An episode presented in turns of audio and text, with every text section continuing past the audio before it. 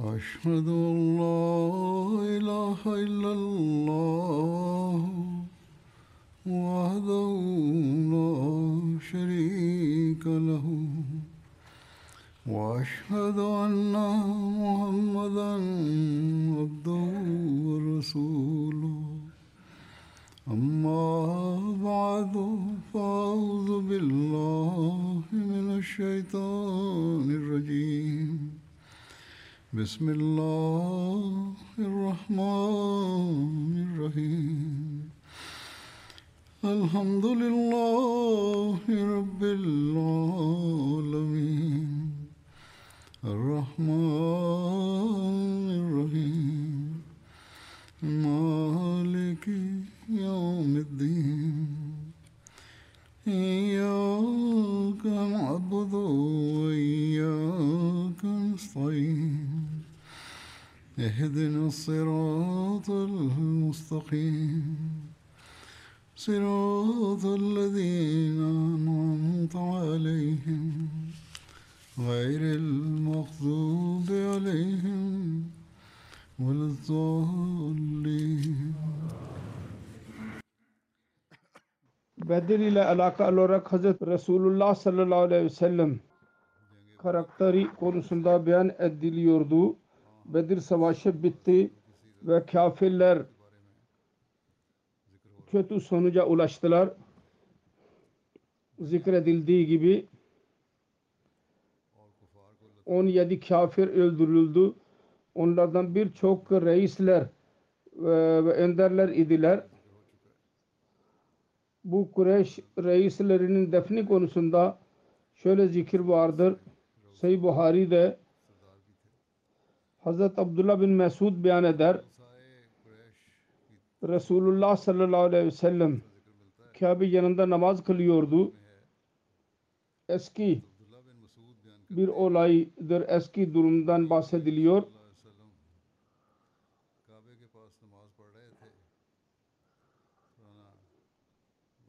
Önce ne durum idi? Resulullah namaz kılıyordu Kabe yanında. Ka Kureyşlerin bazı kimselerin söylemesi üzerine onlardan en bedbahtları Hz. Resulullah sallallahu aleyhi ve sellem'in omuzları üzerine bir e, hayvanın bağırsaklarını getirdi koydu ve onlar güldüler. Resulullah secde halindeydi. Hz. Fatıma aleyhisselama birisi söyledi. O küçük bir kız idi. Koşarak geldi. Ve Resulullah sallallahu aleyhi ve sellem secde durumunda kaldı. Hz. Fatıma radıyallahu anha Resulullah'ın omuzları üzerinde onu uzaklaştırdı. Hz. Fatime onlara kötü söyledi.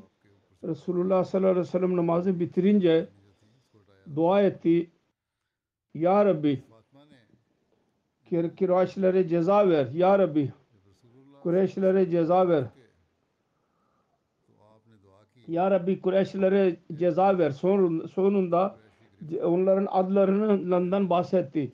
Dedi ki Ya Resulallah Ömer bin Şam ve Utba bin Rabiye ve Şeba bin Rabiye ve Velid bin Utba ve Umayya bin Khalf Ukba bin Abi Muayet ve Ammara bin Velid bunlara ceza ver.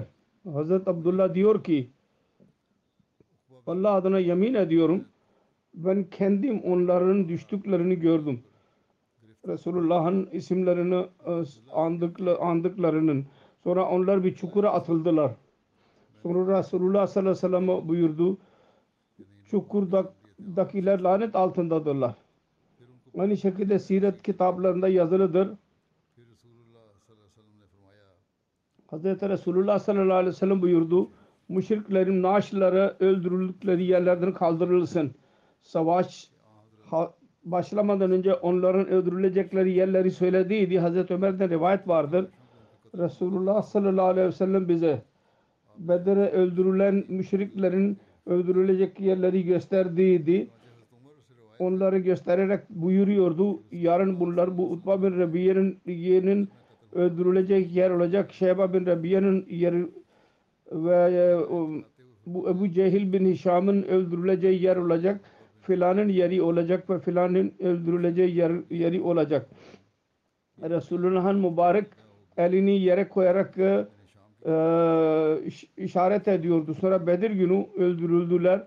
Onların naaşları o yerden zerre kadar sağa sola değil idiler. Resulullah kendisi e, işaret ettiydi. Hazreti Ayşe diyor ki Resulullah sallallahu aleyhi ve sellem savaştan sonra emretti. Kafirlerin bütün öldürülenleri çukurun altına indirin ve hepsi çuburun e, içine kondular. Umeyye bin e, naaşı kaldırmak istedikler ve o e, onu kaldıramadılar ve o da aynı yerinde öldürüldükleri yere, yerde e, defnedildi. Resulullah emretti.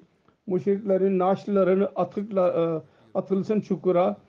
Utba bin Rabia yakalandı ve çukura atıldı.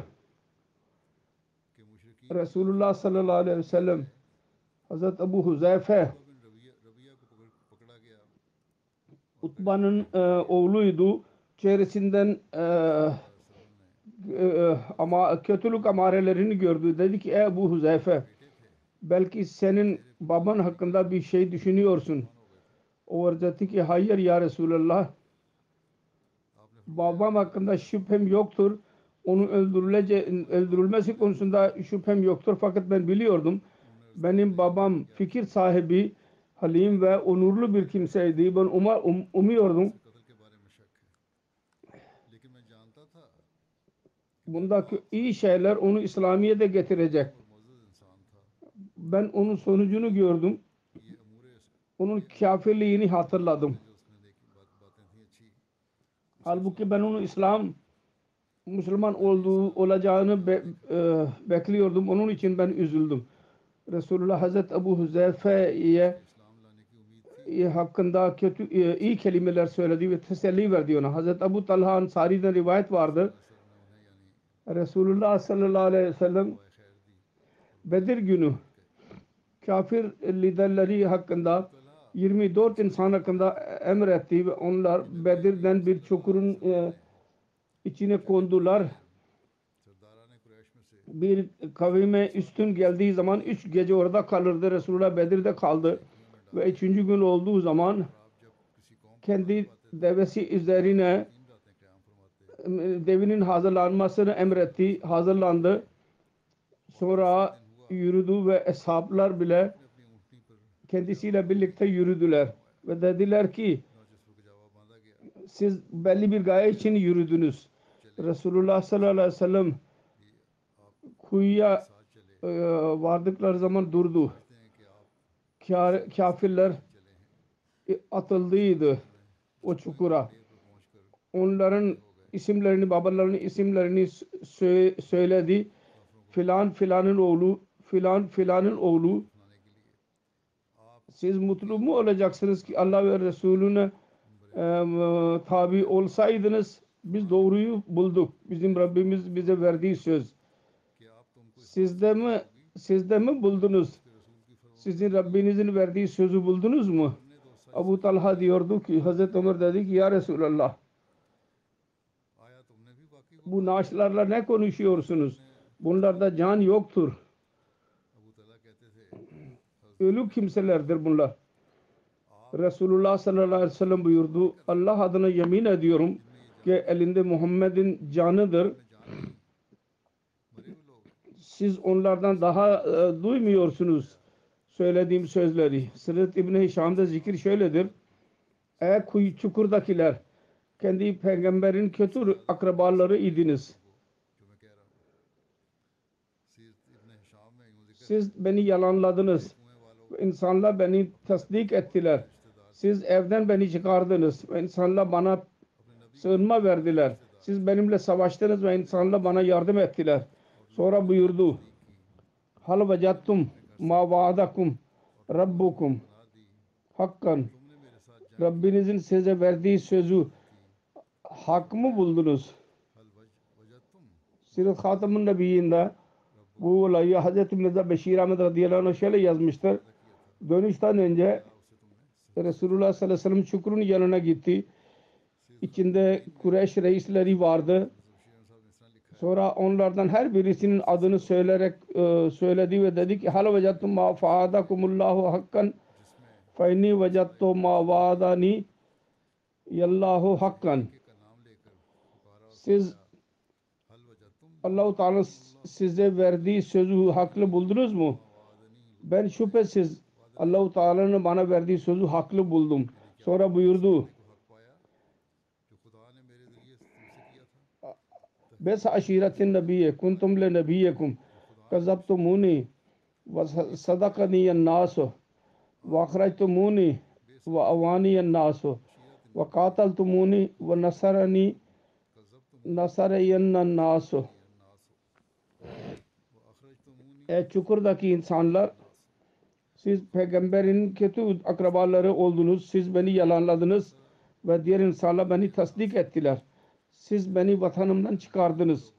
Diğerler bana e, sığınma verdiler. Siz benim aleyhimde savaştınız. Diğerler bana yardımcı oldular. Hazreti Ömer arz etti. Ya Resulallah ölülerdir ne di- dinleyecekler? Resulullah sallallahu aleyhi ve sellem buyurdu. Beni bu sözümü sizden daha iyi dinliyorlar. Öyle bir duruma girdiler ki orada bütün durum belli oluyor ve hiç perde kalmıyor arkada.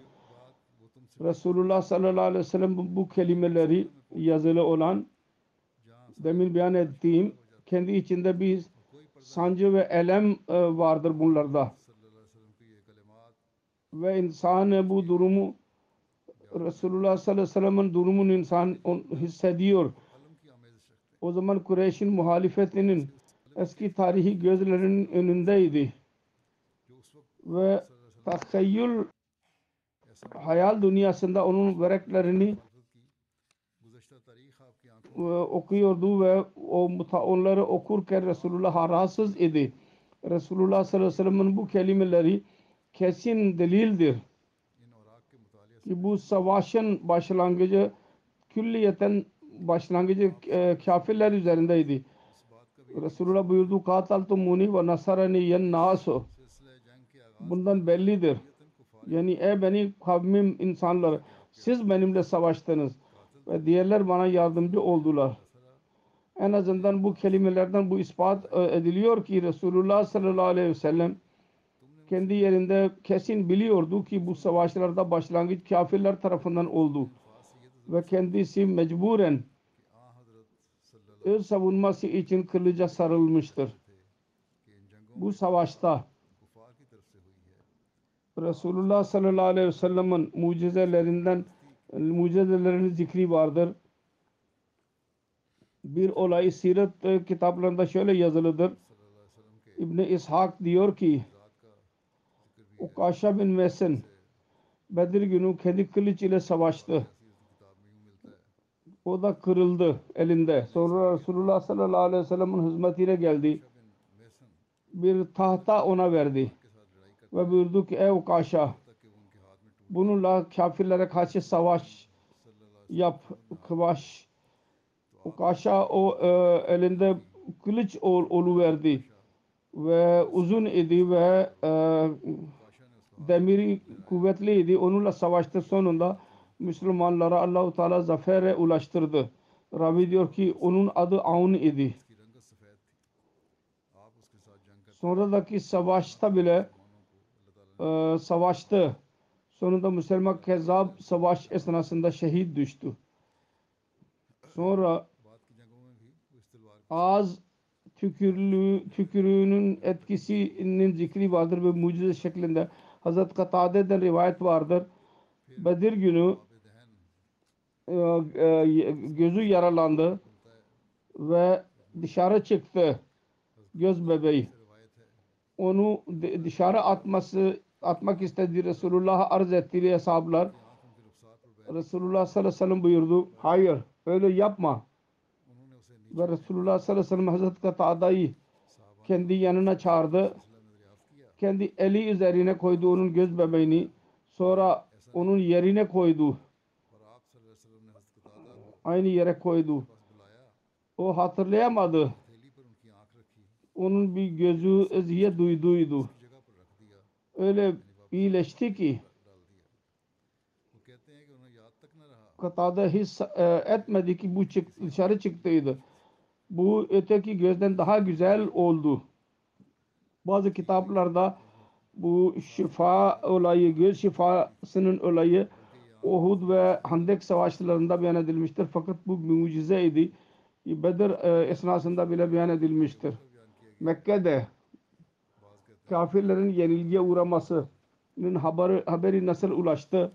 Bunun zikri şöyledir. Müşrikler Bedir meydanından kaçarken korku ile Mekke doğru yöneldiler utkanarak bilmiyorlardı. Bir nasıl Mekke'ye gire, girsinler. İlk olarak Kureyş'in yenilgisinin haberi alarak giren Osman bin İyas bin Abdullah idi. Bu daha sonra Müslüman oldu.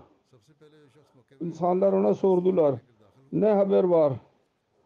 Dedi ki Utbu bin Rabia, Şeba bin Rabia, Abu Hakam bin Hişam yani Abu Cehil ve Umayya bin Half ve birçok önderin isimlerini söylediler. Onların hepsi öldürüldü. Kureyşlerin liderlerinin ismini söylemeye başladılar. İnsanlar inanmadılar. Safvan bin Umayya hatimde idi. Dedi ki ben anlamıyorum.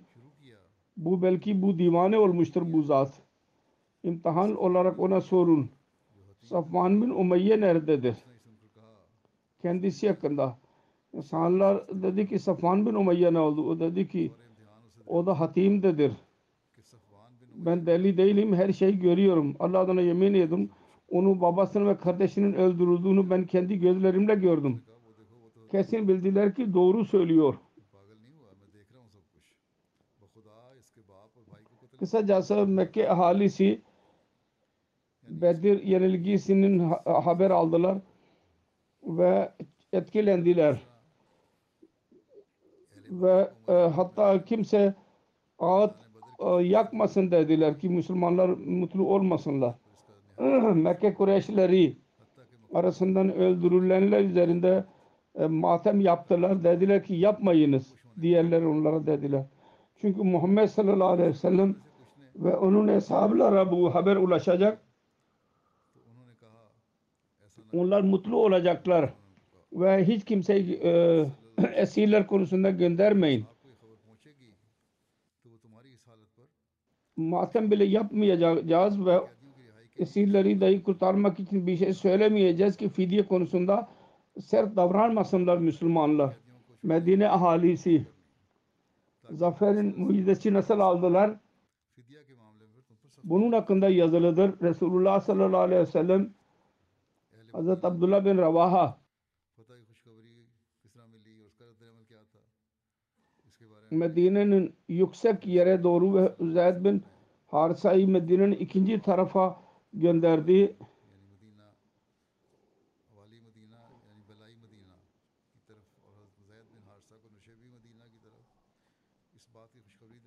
Allahu Teala bu zafer e, verdiydi. Onun haberini gönder, vermek için gönderdi. Hazreti Usama bin Zeyd beyan ediyor. Biz haber öyle bir durumda aldık ki Hazreti Osman bin Affan'ın hanımı Hazreti Rukayye binti Resul sallallahu aleyhi ve sellem'in mezarı üzerinde vefat ettiydi. Onun mezarı üzerine biz Hazreti Rukayya'nın haberi için onu geri bıraktıydı. Ben babam Hazreti Zeyd bin Harsa ya doğru gittim. İnsanlar kendisinin çevrelemişlerdi diyorlardı ki Utbe bin Rabiye, Şeba bin Rabiye, Abu Cehil bin Hişam, Zama bin Asvad, Abul Bakhtari, As bin Hişam, Umayya bin Khalf ve Haccacın iki oğlu Lubey ve Munabbe öldürülmüşlerdir, öldürüldüler. Medine'de durum buydu. Münafıklar ve Yahudiler orada Şaya yayıyorlardı. Müslümanlar yenilgiye uğradılar diyorlardı ve el yazu billah. Muhammed sallallahu aleyhi ve sellem öldürülmüştür diyorlardı. Bu şayaların lar arasında Hazreti Zeyd Resulullah'ın dişi devesi üzerine Medine'ye girdi. Yahudiler ve münafıklar daha fazla söz söylemeye başladılar.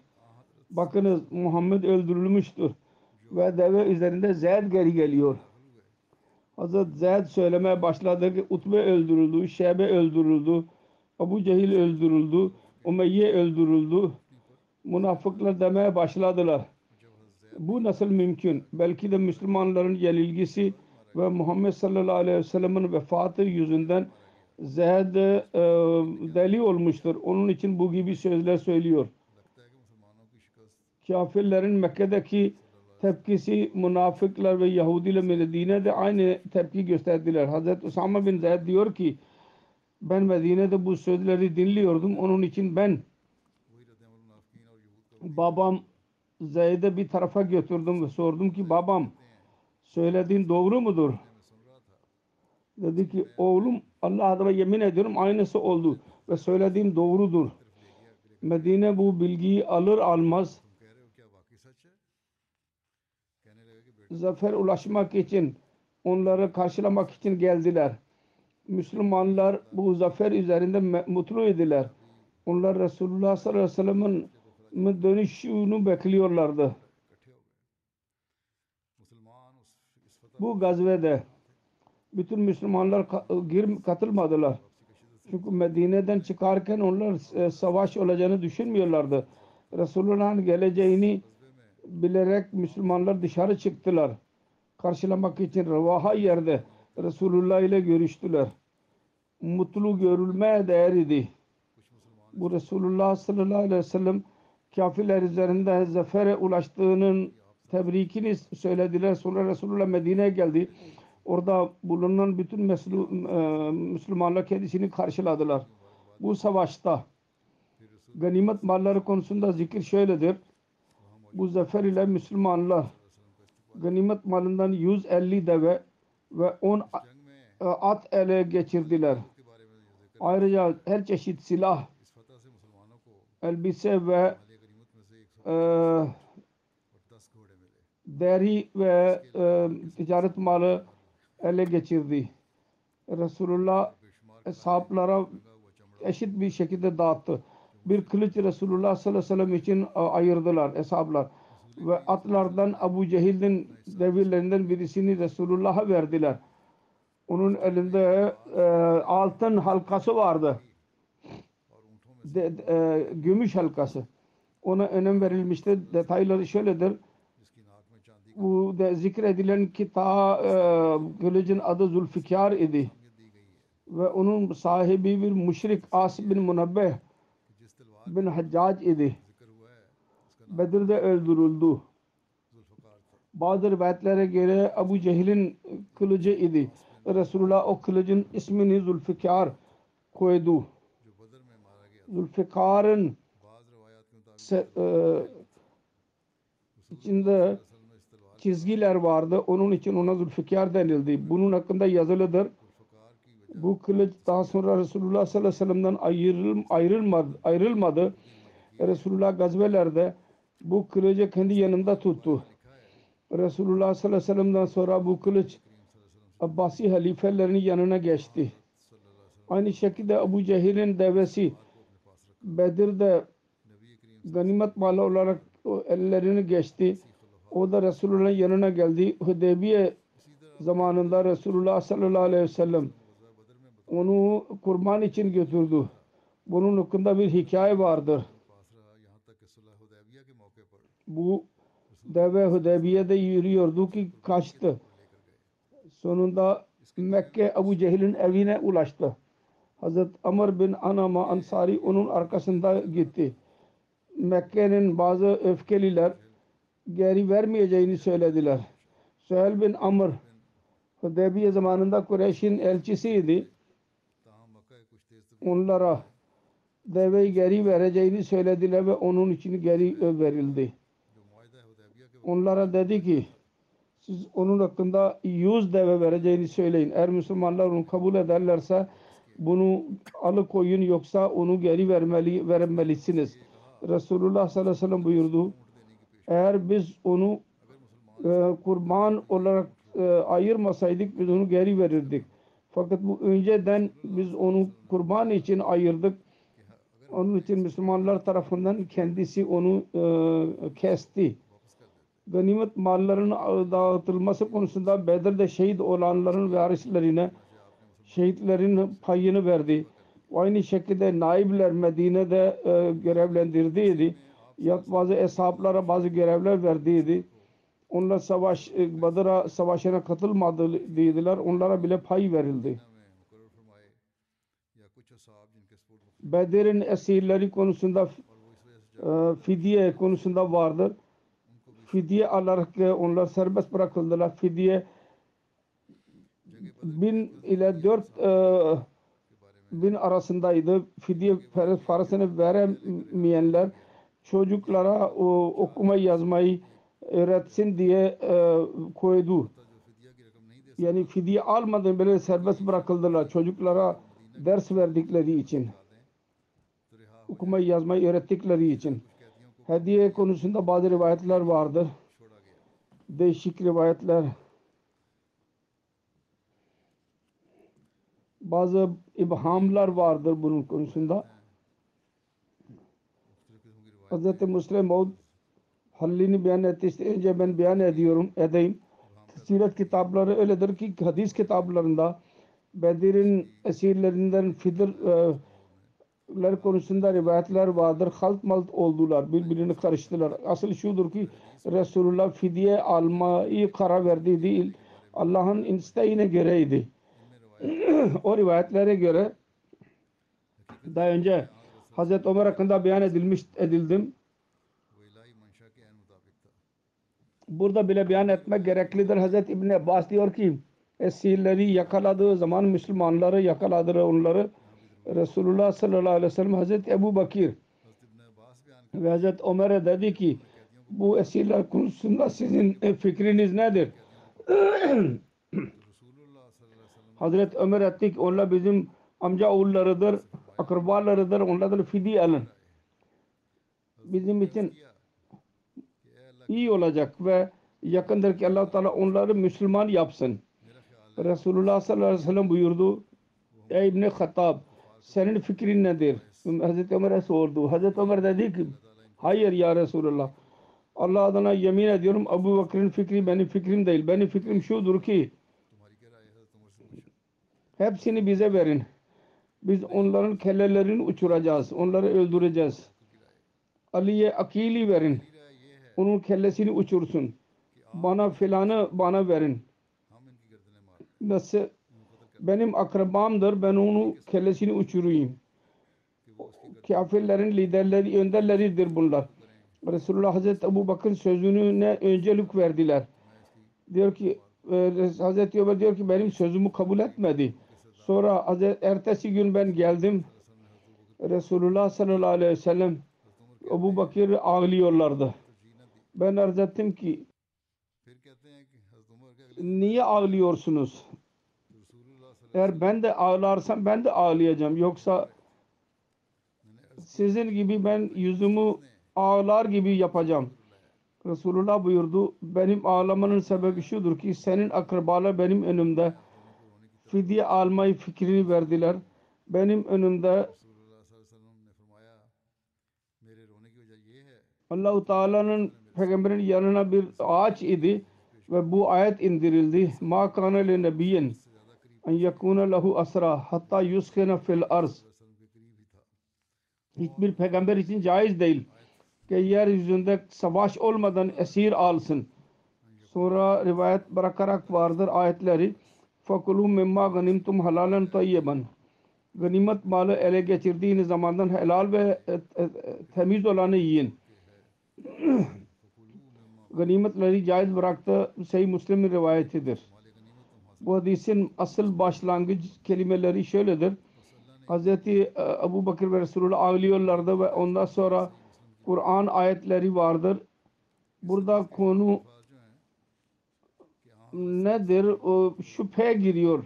Belli olmuyor söz. Her neyse bu rivayet doğru kabul ederek tarih kitapları ve siretler yazarları ve mufassirler beyan ettiler. Ya Bedir'den fidye almak konusunda e, Allah kızdı ve Hazreti Ömer'in e, sözünü kabul etti. Ve Siret yazarları bir bab beyan ediyorlar. Hazreti Ömer konusunda hangi buyruklar indiler onlardan bir tanesi budur. Bedir'in esirleri konusunda Hazreti Ömer'in fikrini Allahu Teala tercih etti. Fakat bu çok mübhemdir. İnsan anlamıyor. Siret yazarları ve müfessirler onu anlamak konusunda aldandılar. Her neyse Hz. Müslim Maud radıyallahu anh bunu detaylı olarak beyan etmiştir. Tefsiri yayınlanmamış olan tefsir notlarında vardır. Onu beyan edeceğim.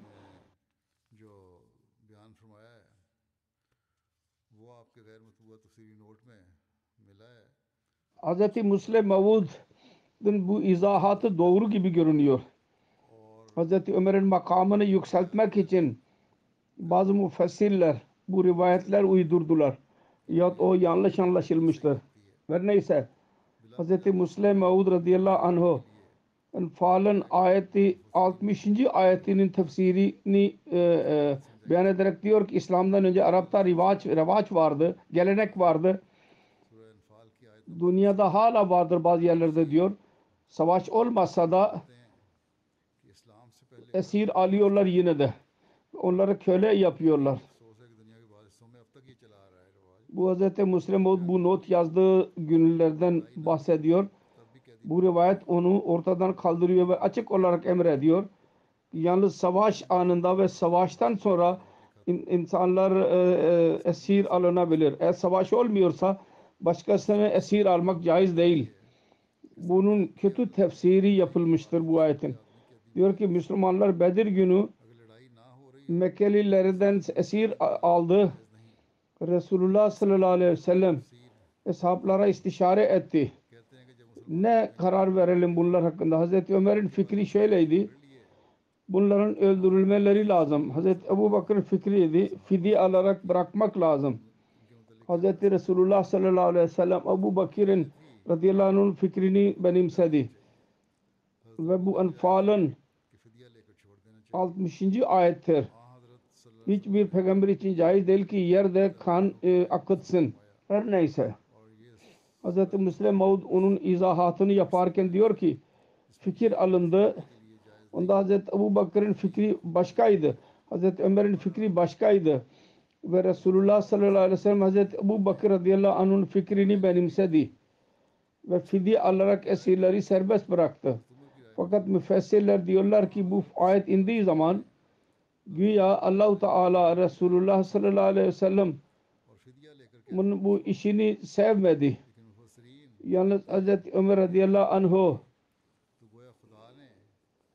sözüne önem vermek için bu rivayet uydurulmuştur. İşte Resulullah'ın makamı küçülüyor. Diyor ki Resulullah'ın işini Resulullah hala benimsemedi. Esirlerin öldürülmesi lazımdı ve fidye almamak lazım idi. Bu Taberi'nin tefsirindedir. Hz. Müslim Maud diyor ki bu tefsir yanlıştır. İlk olarak öyle bir emir indirilmemişti daha önce ki esirler serbest bırakılmasın fidye alarak. Onun için fidye almak üzerine Resulullah sallallahu aleyhi ve sellem üzerine bir suçlama yapılamaz kendisine. İkincisi şu ki daha önce Resulullah sallallahu aleyhi ve sellem Nahle yadı iki kişiden fidye alarak onları serbest bıraktıydı. Ve Allahu Teala kendi işini kötü dememişti. Üçüncüsü yalnız iki ayet sonra Müslümanlara izin veriyor. Ganimet malından ne ele geçirse onu yiyen ve halal ve tayyibdir. Bu insanın aklına gelemez ki Resulullah sallallahu aleyhi ve sellem fidye almasını Allah-u Teala sevmesin ve para geçe, ele geçirilen paraya helal desin. Bu tefsir doğru değil ve tefsir doğru tefsir budur ki bunda bir usul beyan edilmiştir. Esir bu durumda esir alınabilir ki tam savaş olsun ve düşman yenilgiye uğrasın. Hz. Ömer'in fikriyle bir alakası yoktur. Fidye alınmasın. Fesillelerden allame İmam Razi ve Allama Şibni Numani'nin fikri bile aynıdır. Hz. Müslim Maud radıyallahu beyan ettiği gibi. Hz. Mirza Beşir Ahmet radıyallahu bu konuda yazmıştır. Medine'ye ulaşarak Resulullah sallallahu aleyhi ve sellem Yesiler konusunda fikir aldı. Ne yapmal, yapmalım, yapalım. Arap'ta genellikle esirlerin öldürülmesi yahut köle yapma geleneği vardı. Resulullah sallallahu aleyhi ve sellem tabiyeti üzerinde bu, bunu e, sevmiyordu ve bu konuda ilahi emir bile inmemişti. Hazreti Ebu Bakır arz etti. Benim fikrimde fidi alarak bunları serbest bırakmak lazım. Bunlar bizim akrabalarımızdır. Yarın bunlardan Müslüman olacak kimseler bile çıkabilir. Hazreti Ömer bu fikri muhalif oldu ve dedi ki din konusunda akrabalığının hiç önemi yok. Bunlar öldürülmeye hak kazandılar. Benim fikrimce hepsinin öldürülmesi lazım. Hatta emredilsin ki Müslümanlar kendi elleriyle kendi akrabalarını öldürsünler. Resulullah sallallahu aleyhi ve sellem fitri merhamet ile etkilenerek Hazreti Abu Bakır'ın fikrini benimsedi ve öldürülmesi aleyhinde fikir verdi ve emretti ki müşrikler fidye verir, verirlerse serbest bırakılsınlar. Ona göre daha sonra ilahi emir indi. İlahi emir bile fidye verme konusunda indi.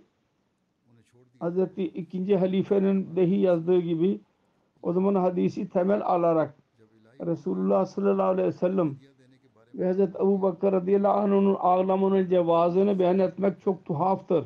Her neyse Hz. Mirza Beşir Ahmet yazıyor. Her insanın durumuna göre bin dirhamdan dört dirhime kadar fidiye beyan edildi. Böylece onlar serbest bırakıldılar. Daha sonra gelecekte beyan edeceğim inşallah. Cuma'dan sonra ben cenaze gayb kıldıracağım. Birincisi Rana Abdülhamid Khan Kaçgadi Murabbi idi. Naib Nazım Mal Vakfe Cedid idi Pakistan'da. Geçen gün vefat etti. 70 yaşında. İnna lillahi ve inna ileyhi raciun. Allah-u Teala'nın lütfuyla Musi idi. Bunun babasının adı Çavdiri Abdüllatif Khan, Khan Kartgadi idi. Annesi Amtul Latif Hanım idi. Babası dahi vakfı zindagi cemaatin iş, e, işçisiydi. Abdülhamid Kartgadi Ahmediye Cemaati dedesi Hz. Çağrı Abdülmannan Kartgadi ve dadanın dedenin büyük kardeşi Hz. Abdüselam Kartgadi vasıtasıyla Ahmedi oldular. Aralık 2000, 1903 senesinde Hz. Mesih Madri Aleyhisselatü Vesselam'ın edi üzerinde biat ettiydiler. Abdülhamid Khan Kartgadi Mayıs 1979 senesinde murabbi olarak işe girdi ve değişik yerlerde hi- hizmet yaptı. Pakistan'da ve dış dışı, ülke dışında bile vekalet-i tebşirenin altında Ağustos 1985'ten 86'ya kadar Uganda'da kaldı. Sonra İrşad Vakfı Cedid'de de murabbi olarak hizmet etti. Sonra 1993 senesinde Naib Nazım Mal Vakfı Cedid olarak görevlendirildi. Ölünceye kadar orada hizmet etti. 24 sene e, hizmet etmeyi nasip oldu kendisine. Allah Teala bir oğul ve bir kız verdiydi. Bir oğlu Doktor Abdul Latif Sadr Macid Khudal Muhammediye Danem arkadadır. Oğlu doktor.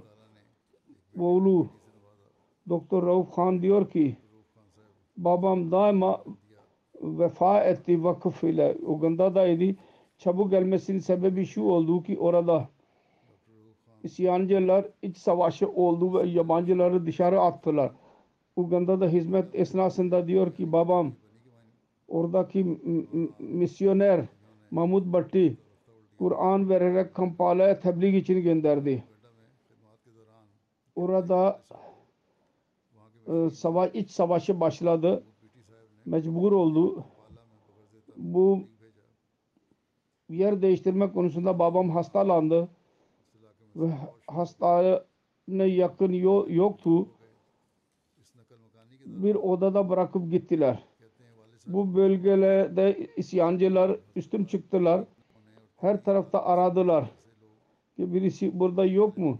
O odaya bile girdi bu mevcut idi fakat yatıyordu ve ölü zannederek bıraktı, bırakıp gittiler.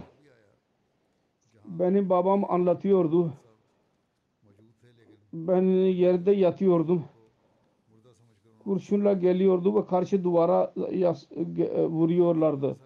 Sonra birkaç kişiyle irtibat olduğu durum biraz iyileşince babayı babamı ıı, korunmuş yere gönderdiler. Böylece korundu Allahu Teala tarafından. Hilafet ile çok sevgisi vardı hilafete karşı sade ve çok uysal bir kimseydi. Hutbelerde ne denilirse e, halifenin ki sözlerini kabul ederdi. Hiçbir tevil e, istemiyordu. Anlamı şudur, anlamı şudur. Hayır onu kabul etmiyordu birisi öyle derse. Sonra murabbilere saygı gösteriyordu. Baba oğlu diyor ki bana da nasihat ediyordu. Ben Etfarul Ahmediye'deydim. Kuruluşta dedi ki sen eğer bir şeye ihtilaf etmiş olacak eğer hilafet ve nizam birbirine bağlıdır birinin sözünü kabul et ve ötekini kabul etme bu olmaz. İslah etmek güzel vasıf idi. İslah ederek birisi e, kızarsa islah olursa ona cesaret verirdi. Benim gayem yalnız ıslah etmek idi.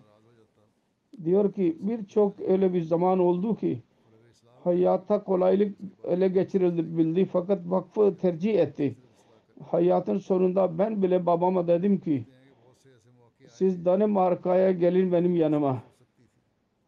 Çok öfkelendi. Kızdı. Dedi ki ben yıllar vakfetmedim. Hayatıma vakfettim ve vakfa bağlıyım ben. Onun kızı Hafıza Hasna Ara diyor ki benim babam çok şefik, misafirperver, Allah korkusu olan bir zat idi. Dua çok ediyordu Allah-u Teala'nın zatına kamil e, yakin ve güven vardı. Hilafete karşı sevgisi vardı. Hilafete büyük bir sevgisi vardı.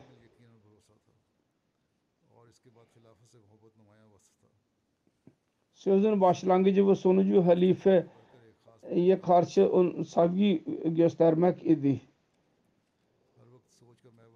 burada bile gelirdi, gelirdi İngiltere ben bazen hislere yenilgiyerek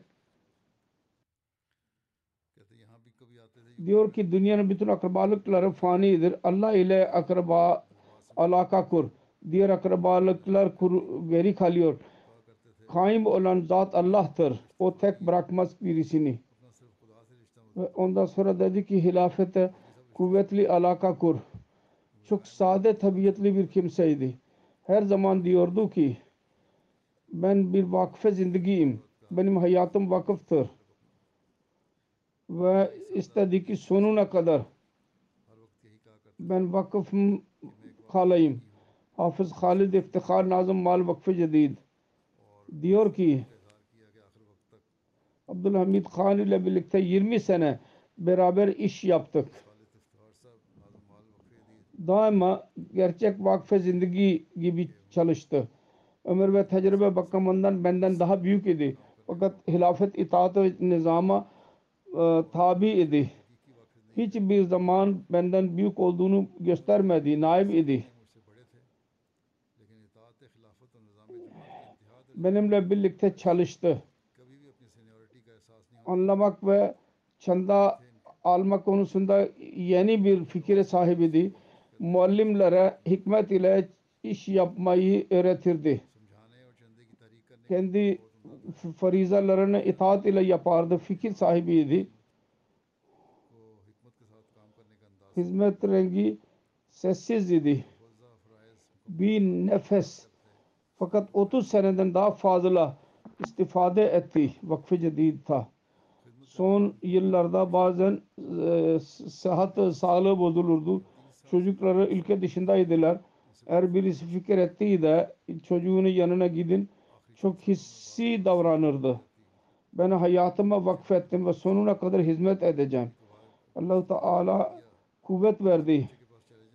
Bu sözü sonuna kadar e, bağlı kaldı verdiği söze. Murabbi Silsile Nizamet Mal'da Mubarşir Ahmet vardır. Diyor ki 2000 senesinde mal şubesine ben görevlendirildim. Abdülhamid Han iki nasihat etti. Her ikisini yaz deftere. Birincisi şu ki bütün bereketlerin menbai hilafettir ve her durumda hilafete vefalı kalacaksın. İkincisi şu ki işte tembellik olursa göz ardı edilebilir. Fakat yalan asla ona af yoktur. Yalan söylemeyeceksin. Bu iki usulü ile tabi ol. Bu tabi her birimizin imanı vardı bunun üzerinde. Allahu Teala ile daima yardım istemek ve dua etmek. Her neyse diyor ki turlar esnasında onunla beraber kaldım. Sık sık nasihat ederdi. Vakfe ciddin önemini bile söyleyin. Özveri konusunda bir e, çekiciliği kalmasın. Para istememeliyiz. Çandanın önemi beyan etmeliyiz. Cemaatin sancısı kalbine koymalıyız ki ondan sonra istemeliyiz para ve utanmamalıyız. Bizim görevimiz silsile hizmet etmek ve silsile için, cemaat için yardım toplamaktır. Cemaat çanda herkes onların net, çandası neticesinde çandayı israf etmemeli çanda konusunda. Gerekli olanı alın ve ondan daha fazla para sarf etmeyelim. Diyordu ki ben oğluma bile söyledim. Sen cemaate bağlıysan benim oğlumsun.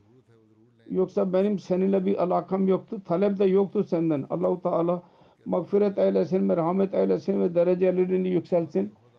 Onun evladında onun iyiliklerini dahi devam ettirsin.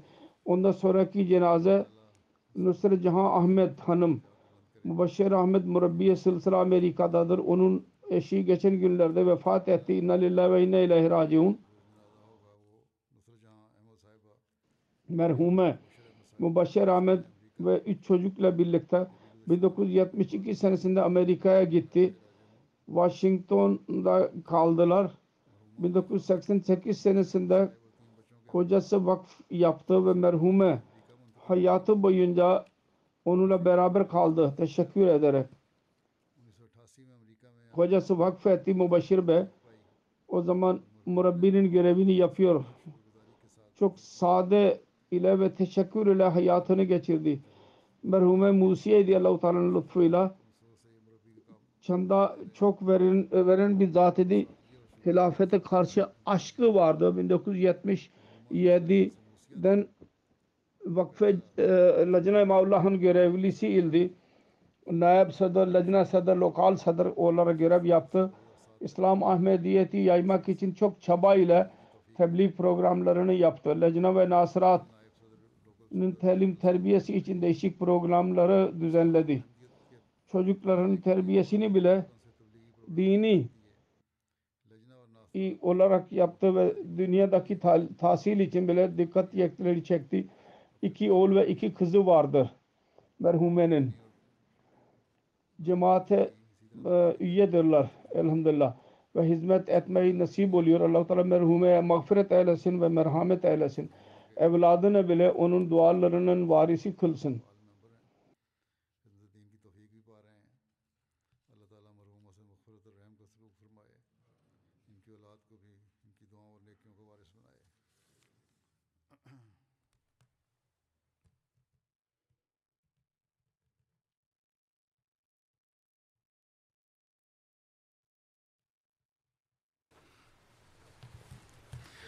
mm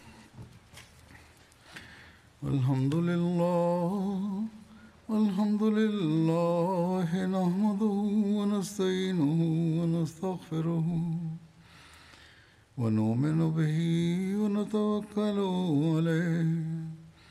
ونعوذ بالله من شرور أنفسنا ومن سيئات أعمالنا. من يهده الله فلا مضل له ومن يضلل فلا هادي له. ونشهد أن لا إله إلا الله. ونشهد أن محمدا عبده ورسوله. عباد الله رحمكم الله. إن الله يأمر بالعدل والإحسان. وإيتاء ذي القربى وينهى عن الفحشاء والمنكر والبغي يعظكم لعلكم تذكرون. اذكروا الله يذكركم وادعوه يستجب لكم ولذكر الله